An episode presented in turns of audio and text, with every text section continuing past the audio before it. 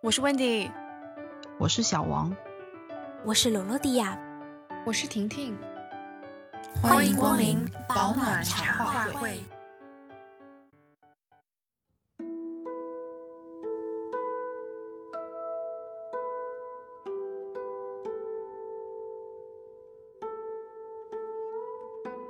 Hello，大家好，我是婷婷。嗯，不知道大家最近有没有在追一部电视剧，叫做《县委大院》。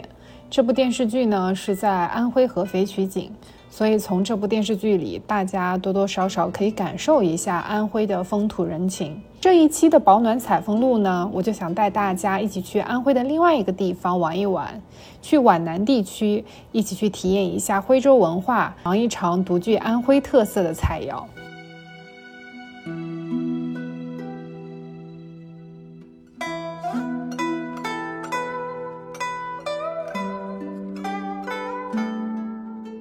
采风第三季，我们来到了中国的皖南。其实我是不知道这个皖南地区到底是哪个地区，我我唯一对这个地区有一个概念是那个皖南事变，你知道吗？哦哦哦，就革命革命老区那种感觉。对，我不知道它到底是具体指哪个地方，然后这个地方就是有些什么有意思的事情。来，我来给你介绍一下。其实，呃，安徽它是一个南北跨度很大的地方，就是一个省份。然后它其实有淮河跟长江穿过，所以它其实如果你按照地理位置分的话，它其实分皖北、皖中跟皖南。所以就是很多人的地理认知里面，就是北方人就觉得安徽是南方，然后南方人又会觉得安徽在北方。我每次就是之前读大学或者是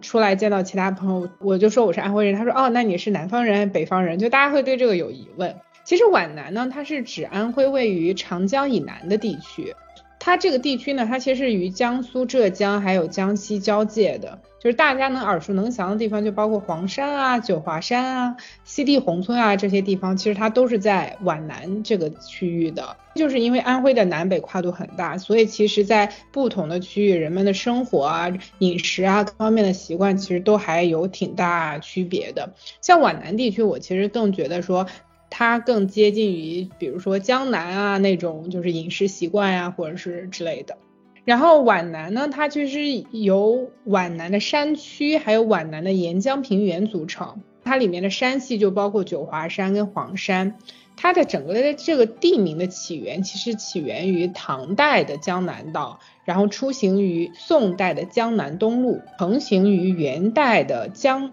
东健康道和清代的皖南道。到了民国时期，它就有一个叫皖南行政署。它的代表文化其实就是徽州文化，而且徽州文化它是中国的三大地域文化之一，其他的两大地域文化就是敦煌学跟藏学。呃，明清时期的徽州呢，就是说文化、教育啊都非常蓬勃，然后商贸也繁荣，徽商常年在外面闯荡，回乡又建了很多徽派的建筑，所以到现在那些白墙灰瓦、梯田古桥、白云炊烟这些，基本上就是啊徽派的一个比较有代表性的东西嘛。哇塞，讲的非常的好，因为我对那一区没有什么经，没有什么就是印象在大脑里，当然我在中国玩的地方非常的少。所以，其实就是我以前也是非常，就是当跟别人解释说安徽到底是南方还是北方的时候，我真的也是一个非常困惑的一个一个一个一个一个一个东西。我这次有专门的去搜了一下，到底是为什么？对我感觉江苏和安徽两个省份，就是它因为苏江苏有苏南苏北嘛，对，安徽也是一样，就要卡在那个线上，一会儿这边是上面下面就正好是南北就不一样。真的是南北跨度非常大。之前就有一个朋友，他正好是一个语文老师吧，然后他有一次他就在跟我讲说，他说你去看一下地图，其实安徽就是从南到北，真的是好像是全国的省份里面跨度就是比较大的那一个。说到徽商，对我感觉我看过什么电视剧，好像是讲徽商的，是不是？对对对，有很多就是徽商啊，徽州文化，就是徽州是一个呃比较就是。比较大的一个名牌吧，但我真的是之前就是我我也我自己作为一个安徽人，我了解也非常少，我也不知道，就是大家最不了解的可能是自己身边的事情，就是你都了解很远的地方，但是了解不了就身边的事情，哎呦真逗。那你给我们介绍介绍，就是皖南，如果我们要去皖南，有哪些好玩的景点，有什么可以推荐的游乐项目？其实就是说，作为一个安徽人，在安徽玩的真的不是很多。尤其是读书工作之后，你每次回家的时间其实就是陪家人在家里待着。如果是出去旅行，你肯定会首先考虑远一点的地方。然后对于身边的地方，真的是去的很少。我记得当时就是我们有在聊天，就说浙江人也很少去西湖。但是因为就是这这这几年因为疫情嘛，然后我这次就是前段时间就是回国的时候，就因为跨省旅行会稍微相对麻烦一点，所以我就选择在省内玩，而且就是这两年就比较喜欢自驾游，就喜欢自己开车去哪儿，所以皖南就是是一个就是说作为安徽人来讲，就从安徽任何一个地方过去都还挺方便的一个地方。皖南呢，就像我刚刚介绍，大家就是熟悉的地方，就是什么黄山、九华山、西递宏村这些。我这次有去，呃，就是主要是去西递宏村，嗯，然后我就先从黄山来讲吧。就是黄山其实是大家从小学课文里面就是听过什么很著名的一个山，然后我也是小时候去的黄山，但长大之后其实再也没有去过，因为我就觉得说好像就是爬山还是很需要体力的。现在年纪上了，能不能跟得上这个体力？能不能自己爬得上去？觉得坐索道上去又有点，嗯，缺少点那么点儿，少少了那么点意思，所以就一直没有再去过。但是我这次就是因为去西递宏村，你基本上其实要是要路过黄山那个就是入口处的嘛。这次去了之后，我就有在想说，我下次可以再去爬一个黄山。然后我这次主要去了两个地方，一个叫做皖南川藏线，然后另外就是西递宏村。皖南川藏线这个路线，我其实之前真的不知道，反而是我我家人他们反而知道，因为因为他们就是常年生活在安徽，就周围总会有朋友开车去去安徽的一些地方玩，然后他们就推荐说可以去一下皖南川藏线这条。这条线路呢，它是穿越了一个皖东南的一个水库，然后和皖南东南部的一个最大的原始森林，叫做板桥自然保护区。这条路线从旅游攻略里面看到的这一段，他说就是既有广西桂林山水之美，又有云南石林之奇，还有三幺八川藏线之险，然后独具皖南山水之精华，曲折惊险。风景独特，偶有水库辽阔，然后也有青山竹海连绵，所以它整个的这一段路大概有一百二十公里，然后它穿行嗯险峻的悬崖山壁，就是开车真的是非常难，在这条路上没有那么容易开，然后然后它有路过一些山水小镇，然后也有一些江南独特的婉约秀丽。其实这条线一般来说，大家比较建议就是玩个两天嘛。然后因为我这次就是因为时间各方面的关系吧，这一条线基本上就是花了半天的时间开了一下，然后偶尔停一停。嗯，它沿路有一些景点。就比如说青龙湾啊、板桥自然保护区呀、泾川三百里啊，这个泾川这个就是那个李白当李白的那首诗，就是桃花潭水深千尺，不及汪伦送我情，就是在这个泾县题下的。对，所以就是说，你看皖南它有很多就是地方地名啊，其实是跟一些就是古代的那个诗啊是其实有有有结合的。就是他有一些，就是古代的文人，他可能就是去了这个地方，然后留下了一些诗句，这些这种地方其实还蛮多的。刚刚就提到说桃岭公路啊，我的直接的感受就是这条公路是真不好开呀，不太建议新手自己开啊，因为这条公路它就是弯绕非常多，而且它山路非常狭窄，急弯很多。另一边可能真的就是悬崖，就是如果你新手就是开不是老司机的话，就是开的话还蛮难的。在桃岭公路之前，我开过最难的一条路是我有一年去夏威夷，夏威夷的毛伊岛有一条公路叫 Road to Hana，叫哈纳公路。它那条公路上是六百二十个弯，然后五百多个都是一百八十度的大角度。但是我当时开那条路的时候，我其实只是觉得说后面的车狂滴我，因为就是我真的是开车就是经常喜欢踩着刹车那种，然后后面车就很撩我，又狂滴我。但是桃岭公路比那条路还难开，因为 Road to Hana 它其实是马克吐温笔下的天堂之路，它当时传递的一个意义就是说旅途的意义在路上。然后我觉得其实桃岭公路 somehow 也有一种这种这个意思在，就是因为它其实路上风景很好，但是它其实这条路非常难走，就是又看到非常美丽的风景，然后又很难开。但你其实到这条公路的终点也也也也觉得没有什么，但就是说它最美的是在这条路上。而而且桃岭公路它还有另外一个意义，就是说它当时这条路修建的时候，是因为桃岭这个地方在改革开放之后，它的经济没有很大的改善。然后，所以他当时的县委书记就带领当地的群众，用双手就开凿出一条新的新的公路。他整个工程历时了四年两个月，然后所以整个开凿过程也是非常，就是经过了各种艰险吧，把当时一条看似不可能完成的工程给完成了。所以在这条公路上，你也会看到有一些石碑。他会去就记录这个事情，然后也就是去称赞一下，就是当时做出这个决定的当时那个县委书记。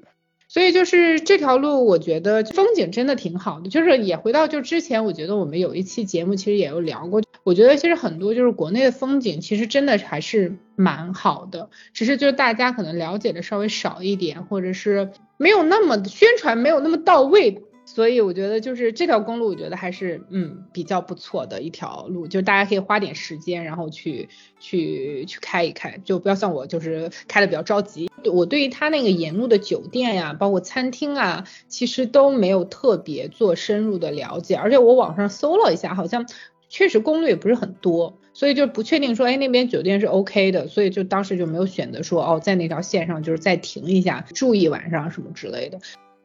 然后就是我开这条线，大概就是从上午开，因为我是我是从东边宁国开始，然后往西开，然后往西开完之后，你再往南，其实就可以往西递宏村黄山那个方向去了。然后西递宏村它其实是两个地方，它是两个古村落。然后我八九年前的时候其实就去过，当时它是。如果没记错的话，它是二零一一年还是二零一二年的时候被评为国家的五 A 级景区，然后我是二零一三年去的，所以当时我去的时候其实人没有很多，然后也没有那么的商业化。但现在这一次去，我就觉得哇，人真的多了好多，而且开了很多那种小商铺，所以它现在就是。之前的古村落是真的让我觉得是很古、很古、很古朴的那种村庄嘛，但现在它就有一块地方很像国内的，比如说鼓浪屿啊之类的这些地方，有很多就商铺啊、吃的喝的那种。就是二零一三年的时候，我就觉得说当时的商家都只是当地的居民，而且人很少。这两个地方最特别的，就跟其他的就是国内的古镇啊，或者是一些。呃，就像鼓浪屿这些地方比较大的一个区别，就是这两个地方有非常多的人在画画。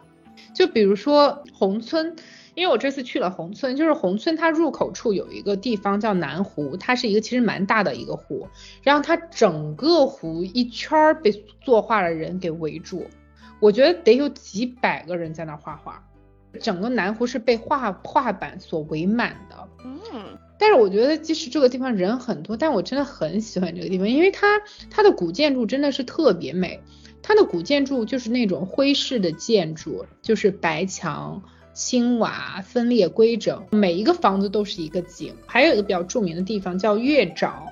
它是一个半圆形的池塘，形成一个月沼，就是一个很安静的一个池塘。然后它常年碧绿，然后它的池塘的表面呢又非就是那个水是很平静的，所以它整个就是会有很多的倒影，就蓝天白云，包括那些建筑、红灯笼都会跌落在水里，就非常漂亮。宏村它整体呢，它其实是一座牛形的村庄，就整个村庄，如果你从高处看，它是宛若一头斜卧山前溪边的青牛，然后雷岗为牛首，参天古木为牛角，民居为牛梳，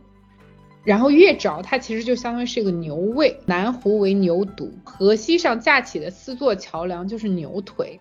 所以这个就我觉得非常非常有意思，我不确定现在还可不可以飞那个什么，就是那个无人机啊，对对，无人机，就现在能不能飞无人机？如果飞无人机，你从上面看可能是可以看到这个的。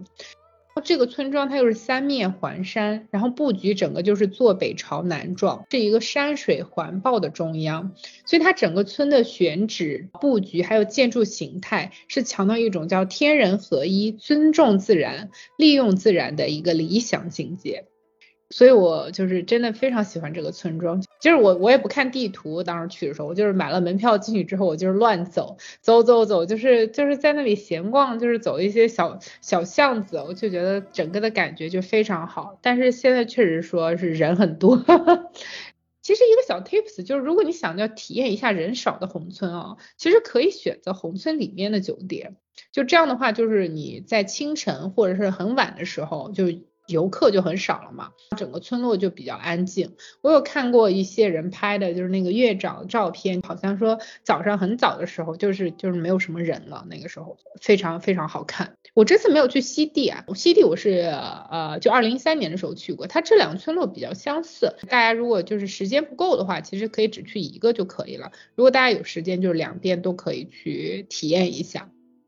然后我这次还去了一个，就是叫做西溪南村的一个小众的一个古村落，就是因为其实和呃浙江有个地方叫西溪，好像哎是杭州的西溪湿，对对西溪湿地，然后这个这个地方呢。就是安徽的这个地方叫西溪南村，它是一个叫做西溪南的古村落。然后它村里面呢，其实有一些国家级的重点文物保护单位，比如老屋阁啊、绿绕亭呀，以及大量的明清的古建筑。一个这个这个地方我为什么会稍微小推荐一下？因为这个地方就比较小众，然后人不是很多，就是整个游客不是很多，而且这个地方也不收门票。就你如果就是自驾的话，你找半天，然后开车大概转个两小时，最多俩小时，然后也就转完了。很多人其实在这边去拍婚纱照，因为这边就是也是有呃古建筑、小河流水，然后桥，然后还有一些嗯就是一些小小树林，我觉得还挺漂亮的，而且。这个西溪南村，我真的觉得它很适合拍汉服，它有点像《梦华录》里面就是赵盼儿出场那个时候那个小茶馆所在的那个地方的感觉。所以我当时去了之后看到之后，我就特别后悔我没有留一些时间去那里拍一拍汉服，因为真的是景色很美，而且人不多，我觉得这点真的是非常难得。对，这基本上就是啊，皖南川藏线西递宏村还有西溪南村，基本上就是我这次去玩的几几个地方吧，我都还就是比较推荐，就是看大家就是游玩时间的安排吧。如果就是时间很短的话，我觉得就是西递宏村可以去一个就行，西溪南村如果有有空的话就去逛一下，因为像西宏村毕竟还是最有特色的那种古村落了。哦，说的我好想去啊，怎么办？你知道我在干嘛吗？我一直在搜那个照片。我觉得你讲的很对，就是很多景点可能因为没有什么网红的那种，怎么讲叫叫叫做网红打卡点之类的这种推广还是什么的，就导致大家都觉得啊，这有就是没有没有很多人知道。但其实这种有历史渊源留下来的一些古镇啊、古的古代的一些痕迹，其实它有很多文化人文的因素在里面，我觉得会给景点增加很多这种。怎么讲时代的故事，所以你会觉得更加有感觉。我觉得远远好过于后天建造的这种，就是什么打卡、什么玻璃栈道啊、什么什么秋千啊什么的，要好得多。就是因为我其实我自己个人觉得，就是说皖南是一块就是还没有被完全挖掘的宝藏。就我之前有去一些就是其他省份的一些就是度假村，比如说莫干山啊之类的去玩，我觉得也很好。但是我就觉得说，其实皖南如果它就是再继续开发一酒店各方面就是宣传全再多一点，它真的是一一一个我觉得就是没有还没有被完全开发的宝藏，就是因为它的景色包括它的食物各个方面，我都觉得说很值得大家去挖掘一下。那有没有什么比较好的拍照打卡景点？我我说实话，我自己感觉就是皖南处处都是景，就是它它每一处就是你随便拿相机，你就不用加滤镜，就保比如说月沼那里，你真的不用加任何的滤滤镜，你随便拍它都非常好看。呃，因为就是皖南大家很喜欢就拍，比如说炊烟呀，就包括季节变化、秋季变化的一些。呃，颜色的一些变化，其实它就是在现在的就是它的那个交通，就是公路上会有一些地方会会会标注说最佳拍摄点，就是会有一些这种推荐。但是我觉得，如果你就是想看建筑啊，或者是一些就是小村落什么之类的，就是我觉得处处都是景。当然你要稍微小注意一下，就是如果想避开就是人的话，就可能稍微需要就是选一些其他的时间。但是我觉得景色就是随便拍我都觉得很好看那种。嗯，而且我觉得听上去比较适合，就是全家老小都可以，因为它没有什么攀，就是很体力的东西，也没有高低起伏的这种，就是去走走看看。而且我觉得都是算是户外吧，半户外什么的，就小朋友也会觉得比较有意思，没有什么好像特别啊，你只要待在一个地方听谁谁谁讲什么，听看谁谁谁讲什么这种比较深奥的东西，我觉得还是挺好的。对，但是它可能缺少一些，我自己感觉哦，就是那种，因为有一些度假酒店，它会有很多那种活动，比如说啊，项目项目，对。对，比如说什么什么泳池，什么什么射箭活动，就是你有一些地方，就是你可能去了就就在度假村待个一两天，然后就是你不出去其实都可以。但是它这种，我觉得我我起码我我了解到的就是这种这种类类型的就是比较少了，所以就是一般来说过去的话，就是大家还是去景点逛的，就是稍微多一点。因为像有一些地方，你可能就是真的就是在民宿或者度假村一待可以待。两天那种，但是皖南这边就是我觉得还是有一些继续开发的潜力吧，我觉得。对，而且它本身有文化，它应该可以就是推出，比如说我不知道啊，就什么徽商体验，徽商走过的路，就好像丝绸之路一样这种，我觉得应该会有很多好玩的东西，或者是它有一些像您讲的汉服啊，呃，这种拍摄呀，或者是其他的，它因为本身有自己的文化，或者是呃找人就是。教大家怎么看建筑啊什么的，对，可能也蛮好的，我觉得，嗯，期待更进一步。比如说，你比如说带大家一起去画画。其实我就是二零一三年去的时候特别搞笑，因为当时因为我是一个很喜欢拍照的人，我当时有就是给自己就是专门准备了衣服，然后让我妈帮我梳的头发，因为当时人比较少，所以我当时在西地的时候，我遇到一个就是画画的小姑娘，我当时就跟她说，哎，你能不能把画板跟画笔借我，我拍几张照片 然后就就还挺挺有意思的，所以我在想，如果就是有那种比如说哎画画的体验课呀，就是因为他们都是在画那些古。建筑嘛，然后我就觉得还应该还蛮有意思。对，我觉得这也挺好的，说明它是一个很文艺的地方哦。对，那说了这个有什么地方可以玩的，那下面我们说一说有什么好吃的东西吧。安徽的一个名菜了，就是臭鳜鱼。当然这道菜就是不是所有人都能接受的，比如我们家里就我自己，我我是就我是唯一一个喜欢吃的人。就就即使是安徽人，也不一定能够接受这道菜，但是我自己是比较喜欢的啦。它其实就是闻着臭，但是吃着就是有点咸，还有点辣。然后我不吃辣的人，我觉得那个辣度也也还 OK，就是我非常爱吃。然后在皖南的话，它的臭鳜鱼是很特别的，因为其实你如果是在安徽的其他地方，或者是在呃全国各地其他的那种安徽菜的餐厅，你吃臭鳜鱼，它是都是一条很大的那个鳜鱼。然后做出来的，但是皖南它是那种小鳜鱼，它就一个小一个砂锅里面，就是大概会有六条或者好几条这种小鳜鱼做成的。然后这种小鳜鱼的话，其实它我自己的感觉哦，它就是肉质会更细嫩一点，就是比那种大的那种鳜鱼要好吃很多。就我纯纯是个人的偏好了。他知道它的起源其实是说，是因为当时是为了保存鱼，就是有一个传说啊，就是说鱼贩他每年入冬的时候要将长江的那些鱼，就是用木桶装着，然后运到徽州。这个地区，因为皖南它是山区嘛，所以就是当时交通不是很方便，所以他就是为了防止鲜鱼变质，他又在鱼上撒一些盐啊什么之类的去保存它。就这种保存方法，就是过了七八天后到山里的话，鱼也是 OK 的。然后这种鱼到了山里之后，就是稍微炒一下，稍微烹饪一下，做出来，哎，大家觉得还还不错，挺好吃的。所以就是臭鳜鱼这种。做法就这样传下来了，但是就是我是真的觉得我所有吃过的臭鳜鱼，就是在皖南吃过的是最好吃的，就非常好吃。然后还有一道菜叫做胡氏一品锅，我其实说实话，我是这一次去第一次吃到这道菜，因为有的时候你在一些餐厅会看到说会看到这个菜，但是你好像自己不会去点。这个锅这个菜真的还蛮好吃的，它可以分就是一一锅，它可以有很多个层次，就是它比如说最高层次可能是一些肉类，然后接下来会有一些就是豆腐，然后啊蛋饺，然后一些青菜。就是有一个就是文人叫梁实秋先生，他品尝了一品锅之后，他就是有写一段话，就是说做一只大铁锅，口径差不多两尺，热腾腾的端上来，里面还在沸腾啊，然后一层鸡，一层鸭，一层肉，一层油豆腐。点缀着一些蛋饺，然后井底下是萝卜青菜，味道好极。我觉得他这段描述就真的是描述了一个非常就是内容丰富的一品锅了。但是就有的时候你在餐厅吃了，它可能并没有这么的丰富，它可能有的时候就是肉啊、豆腐、蛋饺什么之类的。但是基本上就是它的精髓就在于这种一层一层一层，而且它的这个烹饪方式呢，就是。传统徽菜的那种重油重色重火功，保持原汁原味的特点，然后所以就是很多人就很喜欢这个菜。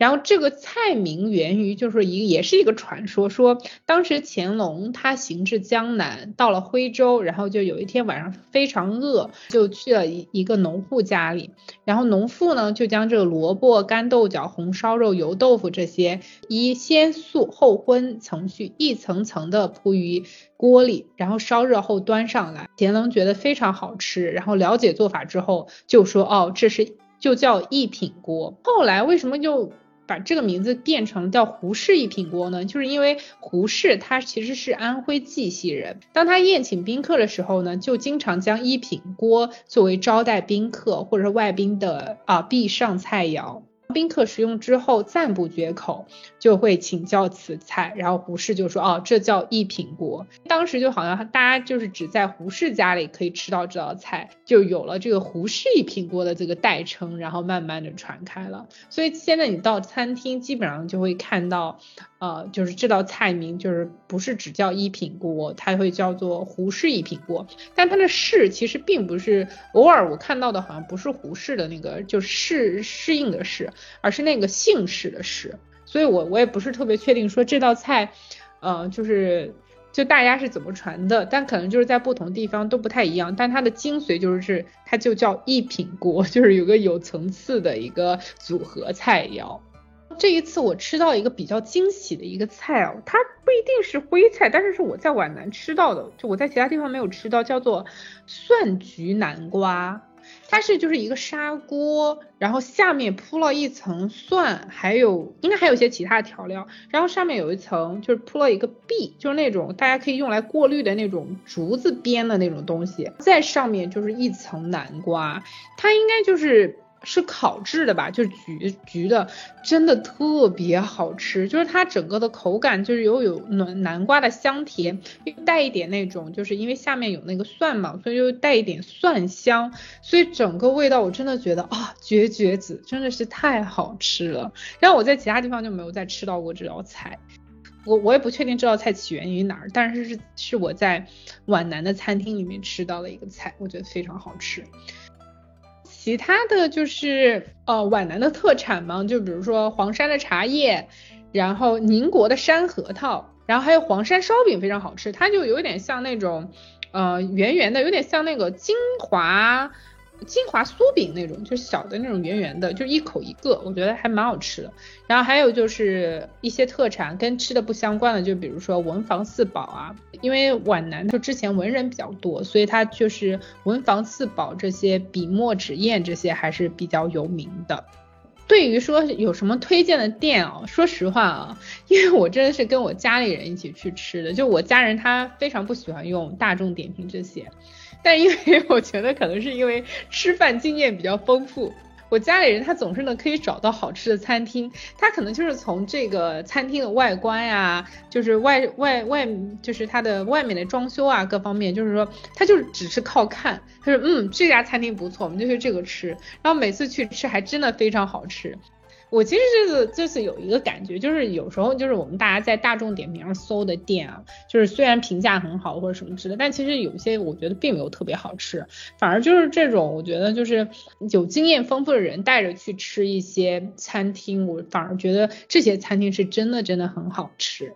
啊，你知道我又在疯狂的搜图片中，我觉得好饿呀。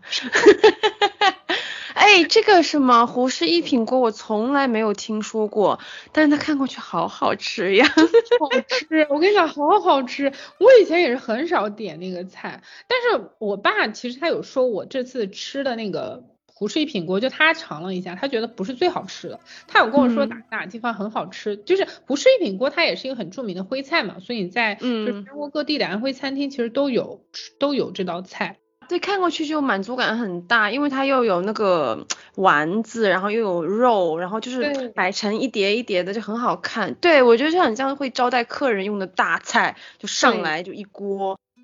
最后讲一讲有什么有用的攻略吧，比如说季节上啊，或者是嗯，大家交通上啊，哪些好的就是当在地人的 tips 给我们讲一讲。嗯，其实皖南来说，因为就是我我也是每次就是过去玩嘛，但是而且我每次去好像都是夏天，其实并不是最好的季节。就根据网上的一些攻略来讲啊，就是呃我看到其实就是最好的季节可能是秋天，因为秋天它的叶子会变色，然后它那种颜色的就是层层叠叠就非常非常漂亮，然后很多摄影师其实都会秋天去拍照。嗯，我也有看到一些，就是说春天去的，就是春天一些油菜花呀，或者一些花开的时候去，好像也不错。然后夏天去的话也还行吧，我觉得也没有那么热，因为它在山里嘛，其实也是一个算是一个避暑的圣地。嗯，交通方面，我觉得其实现在就是交通交通很很方便之后，就是高铁啊、飞机啊，呃，其实都都挺方便的。我自己比较推荐自驾，就是你自己开车，因为那边就是，但虽然是山路啊，小心超速。真的，因为我这次还收了一张超速罚单，因为那边 速度它一直在变，就有些地方我可能没有注意，然后就有收到一张罚单。就是大家如果自驾的话，还是要稍微就是。多看一看那个，呃速就是速度的限制吧，嗯，我比较推荐自驾，因为它的景点其实还是算是比较分散的吧，在一般来说景点到景点之间大概有半个小时到一个小时的车程，然后如果自己开车的话，就我觉得比较方便，而且那边就是每个景点的停车场也非常大。所以就是你不用担不用太担心停车的问题，而且因为有一些就是最佳拍摄点啊之类的，它其实都是在路上，然后它会有一个停车场，然后有一个就是观景区之类的。所以如果你自己开车的话，我觉得会比较方便，你就可以如果是外地的话，你可以就坐高铁啊或者坐飞机，然后到附近最近的高铁站或飞机场，然后租个车什么之类的。住宿方面，我其实是看个人需求，因为那边住宿种类还蛮多的，比如说连锁酒店呀、民宿啊、度假村啊这些。嗯，我觉得就看按需求选择吧。就比如说，如果你有一大家子，然后我觉得哎，度假村还不错。如果就是你是你跟你朋友，就是人比较少，然后想要去一些，就比如说刚我讲就宏村里面的景点，你就可以在宏村里面订个民宿。然后比如说，如果你是商务旅行哈，去出差顺便旅行，那连锁酒店也挺好的。主要一个注意的点就是那边其实早早晚温差还是很大，白天好像还蛮热的，到了晚上真的是特别冷，而且那边就是有一些度假村，到晚上就是你出了度假村之后，就真的就是黑黢黢的，就什么就是伸手不见五指那种感觉，就是因为它度假村周围可能就是一些农田啊之类的。完全的就是远离了城市，在山里的那种感觉，我觉得我自己还是挺喜欢这种这种就是反差感比较大的地方。嗯，我觉得就对家里有宠物的朋友吧，我觉得可以就是大家搜的时候注意一下，就哪些酒店可以带宠物，因为现在我觉得国内很好的一个点就是有越来越多的酒店它是可以接受就是宠物一起住的，所以我这次去的时候有专门去搜一些看一下，就是哪些酒店是可以带宠物的。所以这次其实有一个地方我还挺推荐的，国内有一个非常著名的酒店连锁品牌叫季下山。它在在大理、香格里拉，就是全国各地都有开一些叫做精品酒店。其实它今年还是去年，就这两年有在黄山的一个一个古村里面，就是利用明清的建筑改造了一个稷下山的精品酒店，就是在皖南地区。我大概在网上看了一下，我觉得那个酒店也是非常有特色，就是它是一个住的地方是一个明清的建筑，然后它又。做了一些改造。就是因为我知道有一些朋友他比较喜欢就是酒店打卡，就是想去体验不同酒店。我觉得稷下山这个品牌的精品酒店在皖南是一个诶还比较值得去探索的一个地方。季下山是既然的既，然后下山就是上下的下，山里的山。我觉得这两年好的就精品民宿做的特别好，国内，嗯，然后就是特别特别有情调，而且我现在。出门要看了，就你如果想要就是就是怎么讲，就脱离那个就比较烦纷纷扰扰的，想到什么地方去待一待，我觉得民宿还是个非常好的选择，因为它的空间一般来说更大一些，而且它没有那么知识化，有很多个性化的东西，我觉得很好。我最后还可以再说一个景点推荐吧，第一个就是敬亭山，哦，知道这个地方了吗？敬亭山，我怎么觉得我听过？是不是有是一首诗里面有讲过这个？独坐敬亭山，是不是？对。对的，它是李白的一首诗，叫就就是那个相看两不厌，唯有敬亭。唯有敬亭山，对。对，这个非常有意思，就是你每次开车，比如说路过这个这个地方的时候，然后 GPS 导航里面就说啊，附近的景景点有敬亭山，然后敬亭山是就是他把李白的那首诗给你念出来。GPS 那么聪明呢？但是我觉得 GPS 好聪明啊。然后还有就是九华山，就是我没去过，但是是一个很多安徽人都很推荐的一个地方。而且我之前看过一个摄影师，他去九华山拍的雪天，就是下雪冬天去九华山的照片，特别美。山就是带有山，然后寺庙，整个非常安静的那种感觉，就非常好。但我自己没有去过，因为冬天进山它本身可能就难度比较大，所以我觉得就是大家酌情选择。这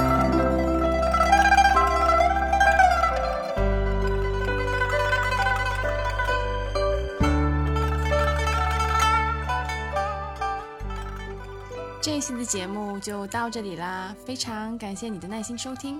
希望这一期的节目有让你会心一笑。如果喜欢我们的节目，请关注我们的频道，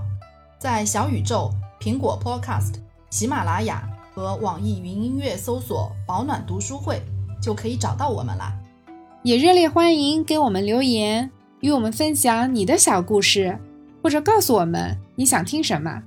也可以到我们的微博“保暖读书会”来找我们玩哦。